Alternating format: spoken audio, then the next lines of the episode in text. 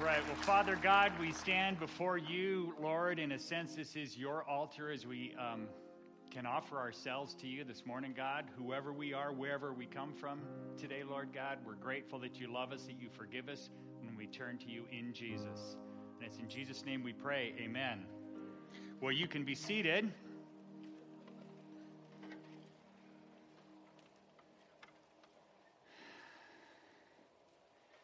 It looks like some of you survived the heat, made it, made it through the week.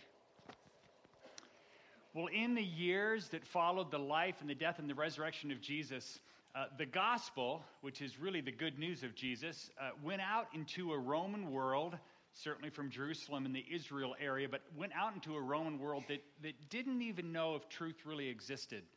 Um, is truth out there? Can we know it? Um, and, and if we were to hear, if we were to truly hear it, how would we know that it's true?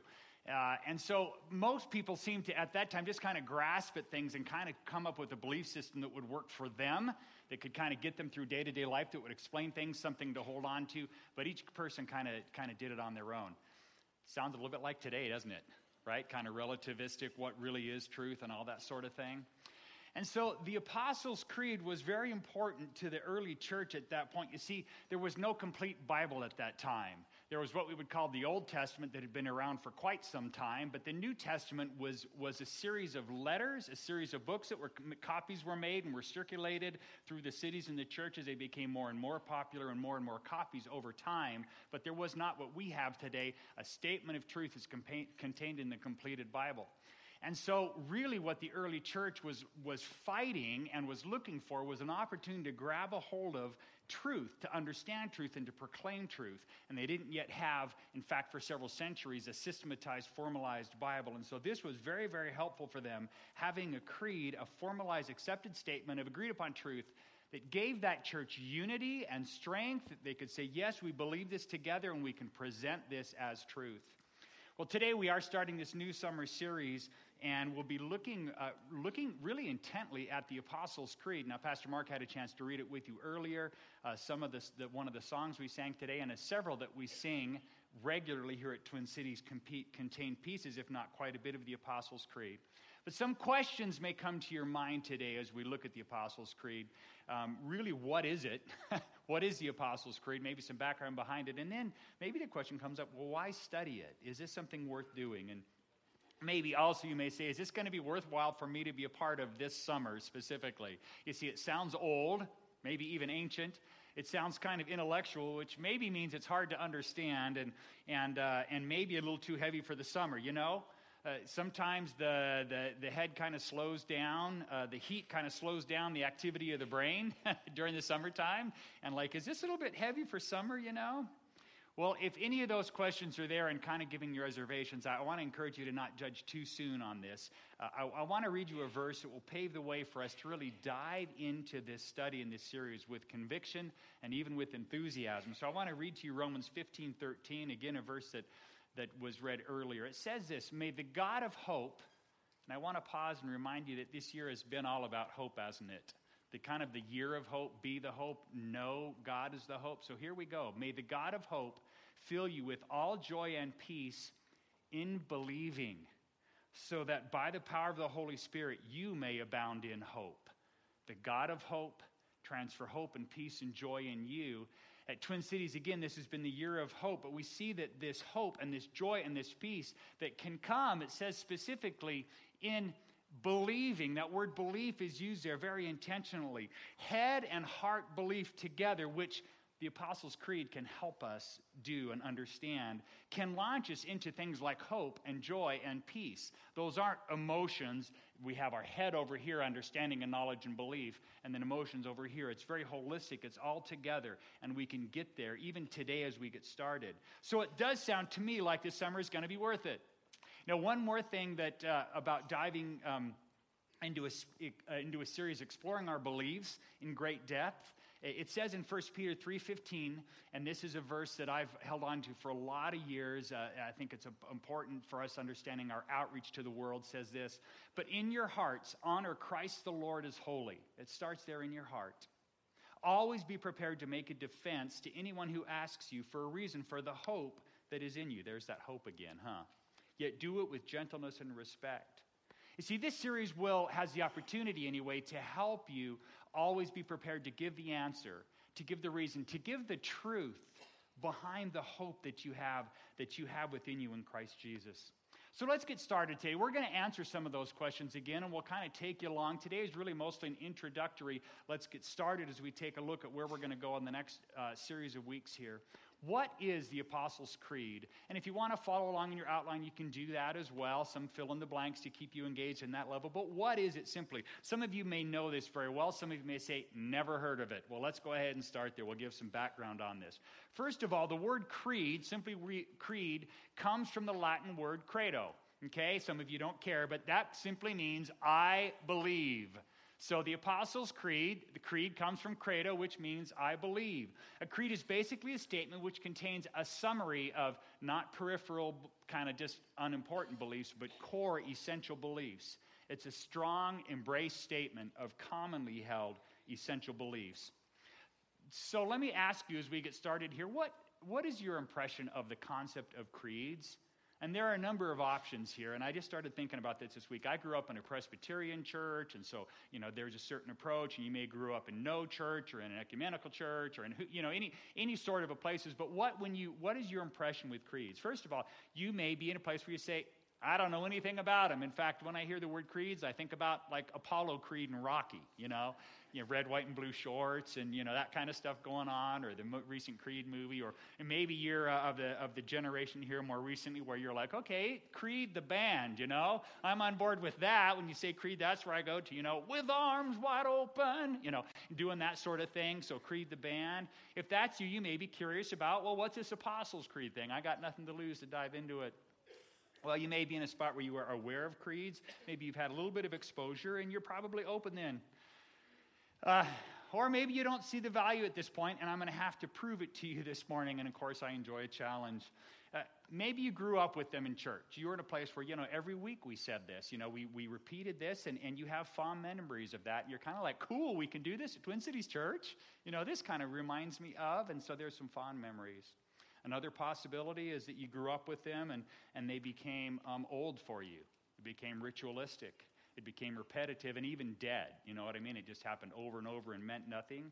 And you, so you may be right now kind of uh, cautious, maybe even negative about this whole creed idea. You know, is this something that, that, that I want to do? Now, finally, I'll go ahead and say it because if there's a few of you out here, I want to just, you know, elephant in the room. There may be some of you out there that are flat out against our studying and teaching the Apostles' Creed. It goes this way. I found a lot of this, not a lot, some of this online. It goes like this it's not the Bible, so we shouldn't study anything but the Bible. It's the Apostles' Creed, and that's not the Bible. Well, if this is you, I don't want to put you down because, again, I enjoy the challenge of maybe, um, maybe kind of persuading you differently. But if that's where you're coming from, we'll address all of those things, by the way. But I want to encourage you to, even if that's your heart, keep it open. I'd ask you to say, hey, God, this morning, is there something you want me to see that I haven't seen? Is there some, some, some place, some area, something there that, that you might want to expose me to, and maybe you'll alter uh, my view a little bit? So I would encourage you there. So I just want to take a look at some of the different ways you may be approaching uh, the concept of a creed. Well, I want to look into what the Apostle Creed is a bit more. Um, next, the Apostles' Creed uh, dates back to about 140 AD.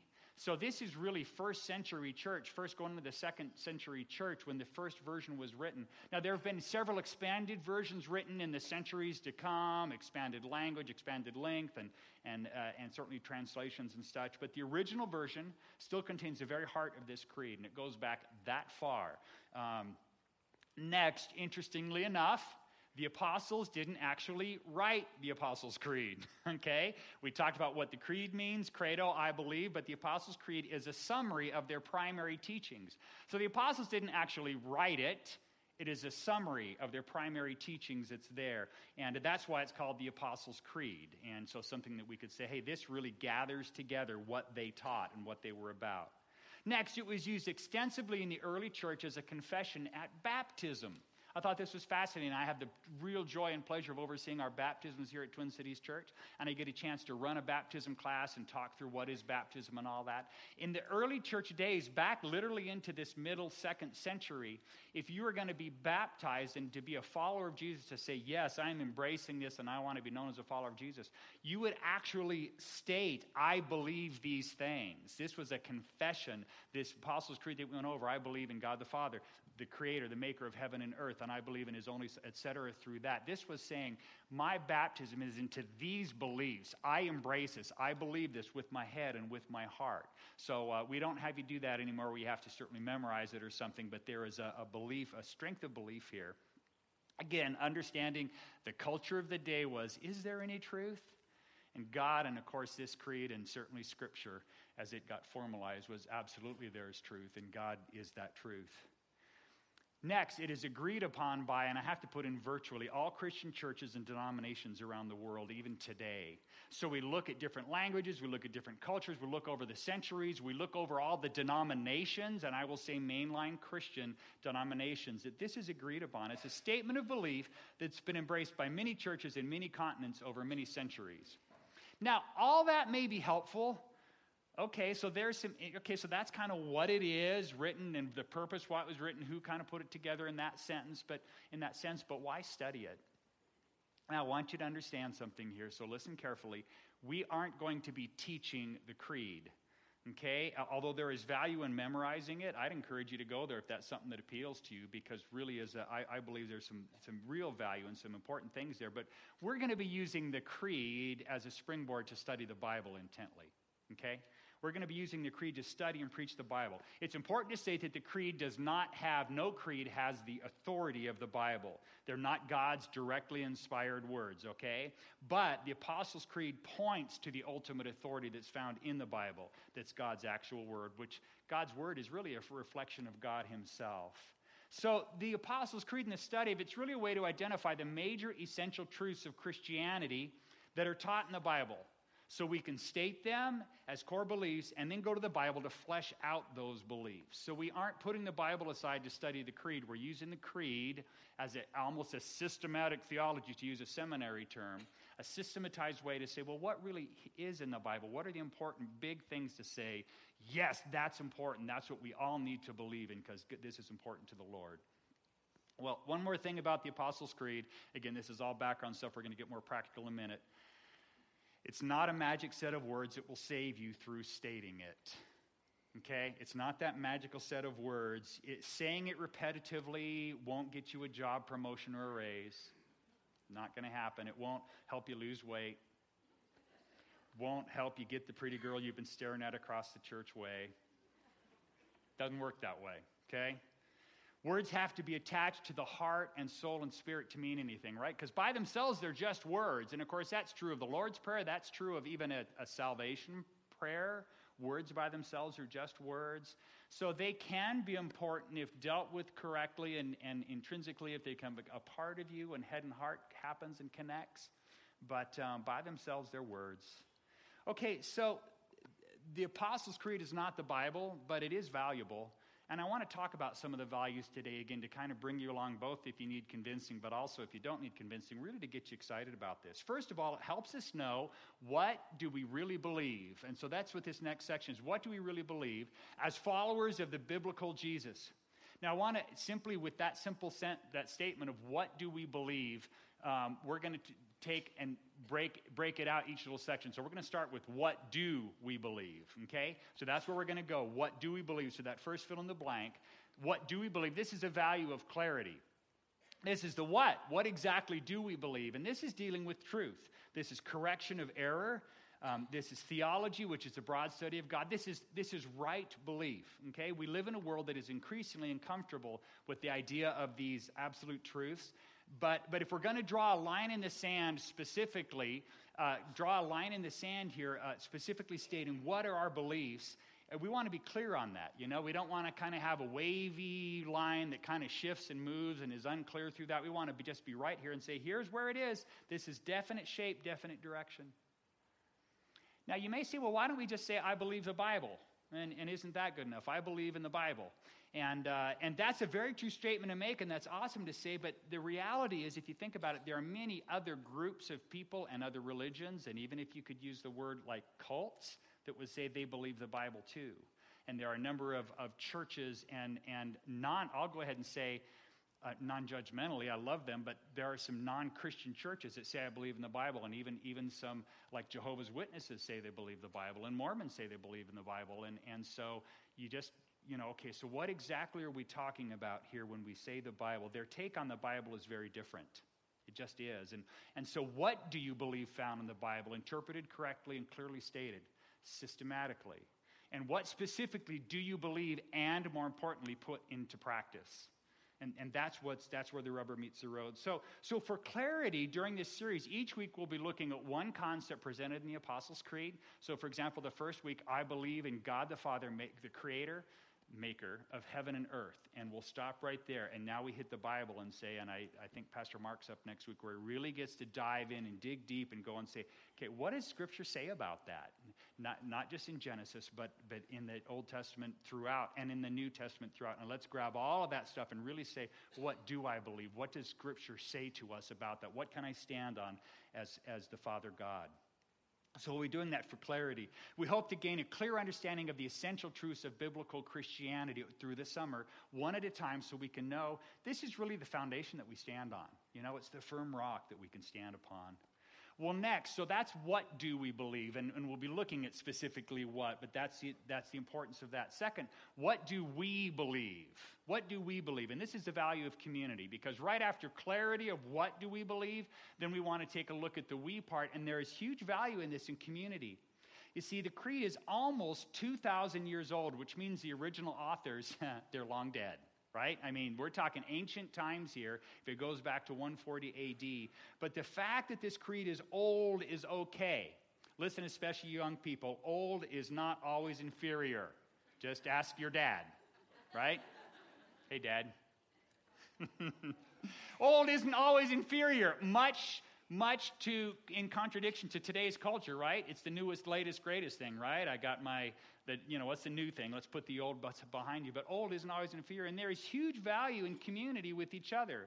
First of all, community here at Twin Cities Church. Now, I'm not to, I and we are not to force you into believing what we believe. We want you to enter into that journey, but we want to be clear for each one of you. Here's what our church believes and is set out in Scripture very, very, very clearly. And it allows us to come into community together to say, we as a church stand for this. Now, you're welcome to attend and be a part of things as you're in process, but we as a pillar, we want to put that pillar strong in that foundation, say, this is our beliefs, our understanding of truths here. And so that's important, foundational truths that we can stand on together in solidarity. Now, there's also big value in having and being a community with other Christian churches in our community that would say, yes, the Apostles' Creed, the beliefs found there, we're right on board with you there. Now, some of these churches may use pipe organs. We don't. They have, may have choir robes. They, some may use no instruments at all. It's okay. Some have old music, some new music, some no music. There's stained glass windows or no windows at all. There's pews, there's chairs, there's beanbag chairs, or sitting on the floor, or standing the whole time. Different ways to do it, huh? But we can together embrace this creed, the essential truths of the Bible, and it brings unity to us all. And so we don't need to look cross eyed at each other because of the way we do things differently. Oh, you do it like that? Ah. Oh, I don't care how you do it. We do the same thing. We, we worship the same God. We have the same beliefs, and we can stand in unity together against a world that says, Is there any truth? We can say, Yes, indeed. And we, we believe that together. We're going to have our faith and common beliefs. Now, there's also value in being a community with churches around the world. Okay, it's not just a Northern California or a Cali thing, not even a U.S. thing, even a Western world thing. I know people all over the world, I specifically know, they're eating different foods, speaking different languages, dealing with crazy different cultural issues, but we have community in our beliefs. And we t- can together say, these are the truths as found in Scripture that we can buy into and, and stand together. And fourth and finally, there's value in being community with churches of the ages past. Now, this is the old thing again. Like, ah, who cares about, you know, the ages past? Some of us dare have on our bookshelves of all the newest, greatest books being written, some really old stuff. Some of it even had to be translated into English so we could read it well. I have some of those. Man, that stuff is heady and hard to understand. I know that we like new, but we also like kind of light and fluffy because it's easy to move through. But there is some great, great, great stuff of old. And the Apostles' Creed certainly comes from old. And so when we look at the community of the church of the ages past, let's not just brush past that. We join what Hebrews 12 calls a cloud of witnesses. Hebrews 12:1 says, "Therefore, since we are surrounded by so great a cloud of witnesses, let us also lay aside every weight and sin which clings so closely, and let us run with endurance the race that is set before us. There, there are generations and generations and generations of hundreds and, and even thousands of years of followers of Jesus who have held to the same beliefs that have paved the way for us to have the understanding we have and certainly have the freedom that we have even in this country to have these beliefs. And let's not just go eh, and move on and say, there's community that happens. Even those people have, have passed away. And we don't understand how that works when someone has passed away, but there is this, the scripture talks about, in a sense, a cloud of witnesses that is alongside us saying, we are your community. Now, people from the early church, a thousand or, or nearly 2,000 years ago, they would be blown away by, by what we call church today, right? If they were here today, you know, zap them forward here. Um, what we call church, our technology, our methods, and, and but that shocked look on their face of what's going on would disappear when we delved into the biblical truths that we all believe in. It'd be like, ah, this is church. This stuff I don't get. These chairs are way comfortable, and the lights, and the you know whatever a sound system. I can hear this guy, you know. But uh, we all believe those things as proclaimed and systematized in the Apostles' Creed. We follow these ancient set of brothers and sisters, and we walk in their footsteps. We walk in their footsteps as followers of Jesus. Well, third, the Apostles' Creed can help us. What do we believe? What do we believe? What do we believe? And third, what do we believe? Okay? And this is the value of true belief over mere knowledge. Okay? Now, I want to just focus on that word belief here because I think it's important. Uh, the power of belief, and that is not just the I know part of, of head knowledge. You see, the creed begins with I believe, right? And it happens, comes up several times in every version of the creed. I believe, not I know or I think, and this is important. You see, we can know a lot of bits of knowledge and understand them to be true, but there's a huge difference between knowing, understanding things to be true in our head and actually believing with our heads and our hearts. Because true, deep belief affects and determines your behavior.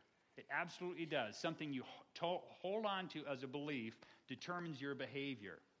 Now, I get a chance to do this in, in, most of my baptism classes. If you've been through it, you get to go, oh, yeah, I've heard that one. But I'm actually going to do it. In each baptism class, we meet in the conference room over there. I say, it's about now in the sermon when we get to this. I say, if I were to go interrupt Pastor Ron or whoever's speaking right now, which of course I wouldn't do, and we're to say, and we're actually going to do this now, and say to them, we're talking about the difference between just head belief, head belief and knowledge versus heart.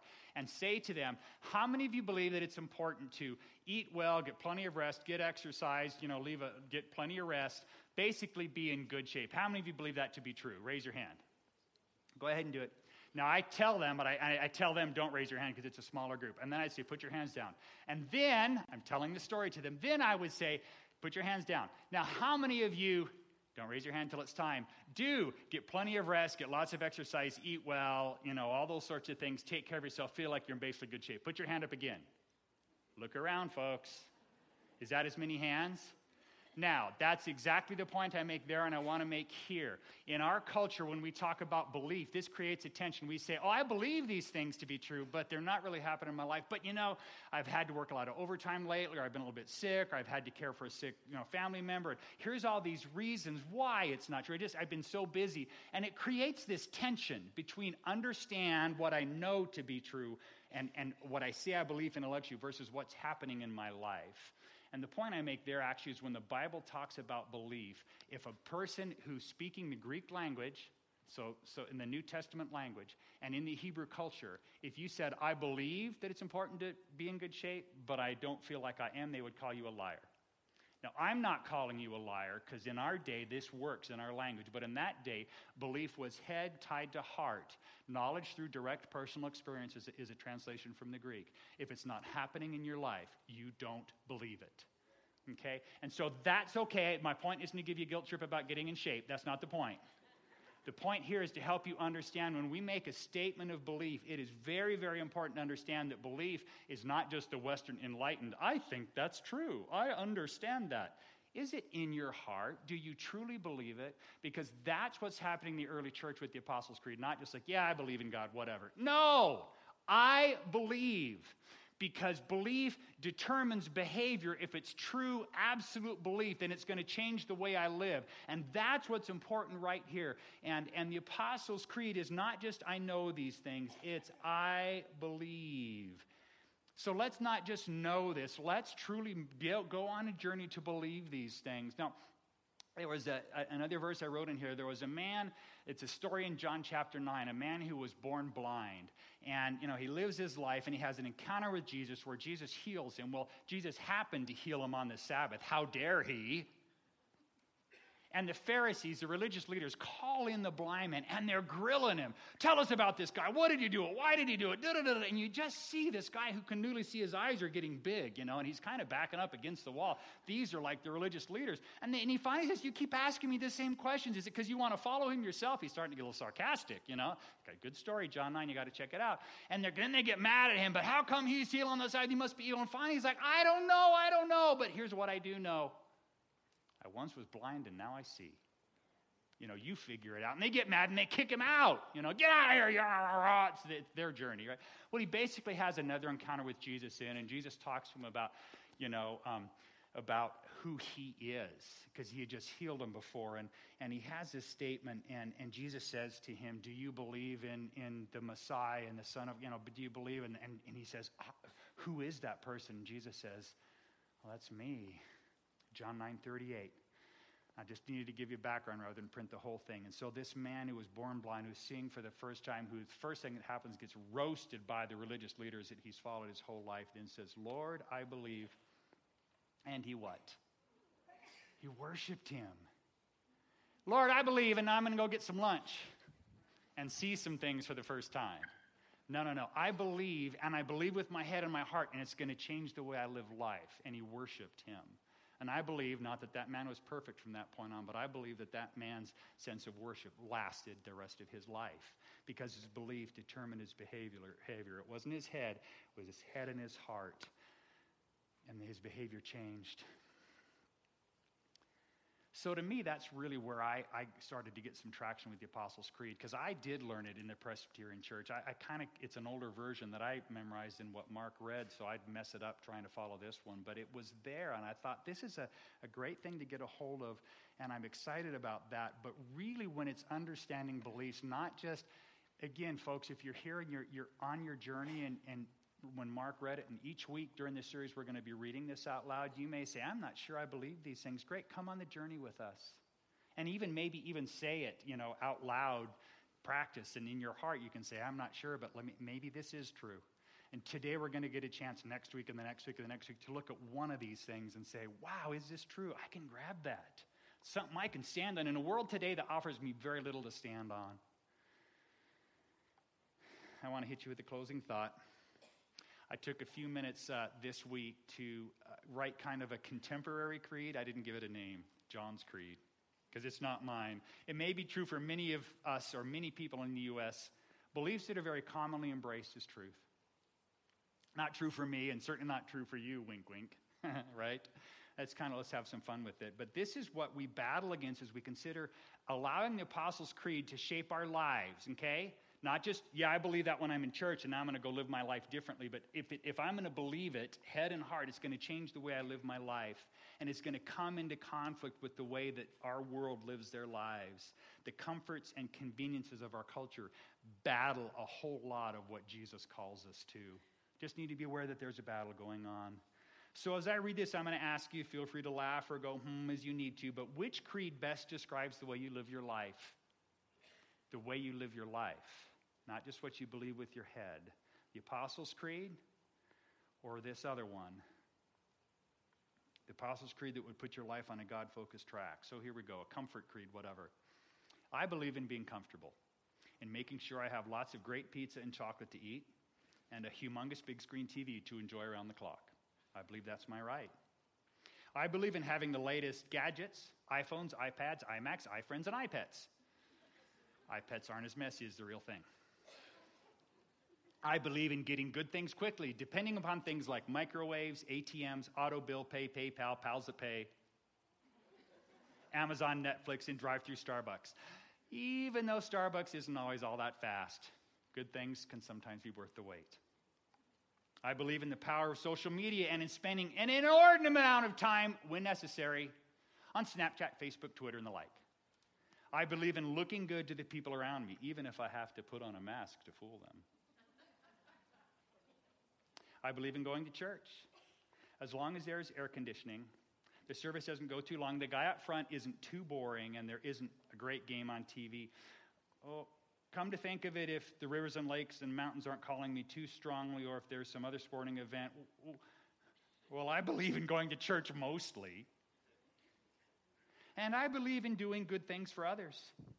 As long as it doesn't take too much time and cost too much money. I mean, there is a limit to all this after all. this I believe. So, which is it? The Apostles' Creed or the Comfort Creed? And I could have gone on and on with, I think, the things that, that pressure us to influence our lives. And I'm not saying it's wrong to, to use a microwave or any of those things, but is this what our life revolves around, or does it revolve around an understanding of who God is in completeness, what He has for us, and how He wants us to live our lives differently and be a different person as a result? You see, that's the journey that you have the opportunity to take with us here in the next bunch of weeks during the summer here at Twin Cities Church, as we don't just look at some old ancient thing but really have a chance to see the living God in newness and fullness in a way that says, this summer could change your life as you take a stand with firm, clear, and in community, I believes. Would you pray with me?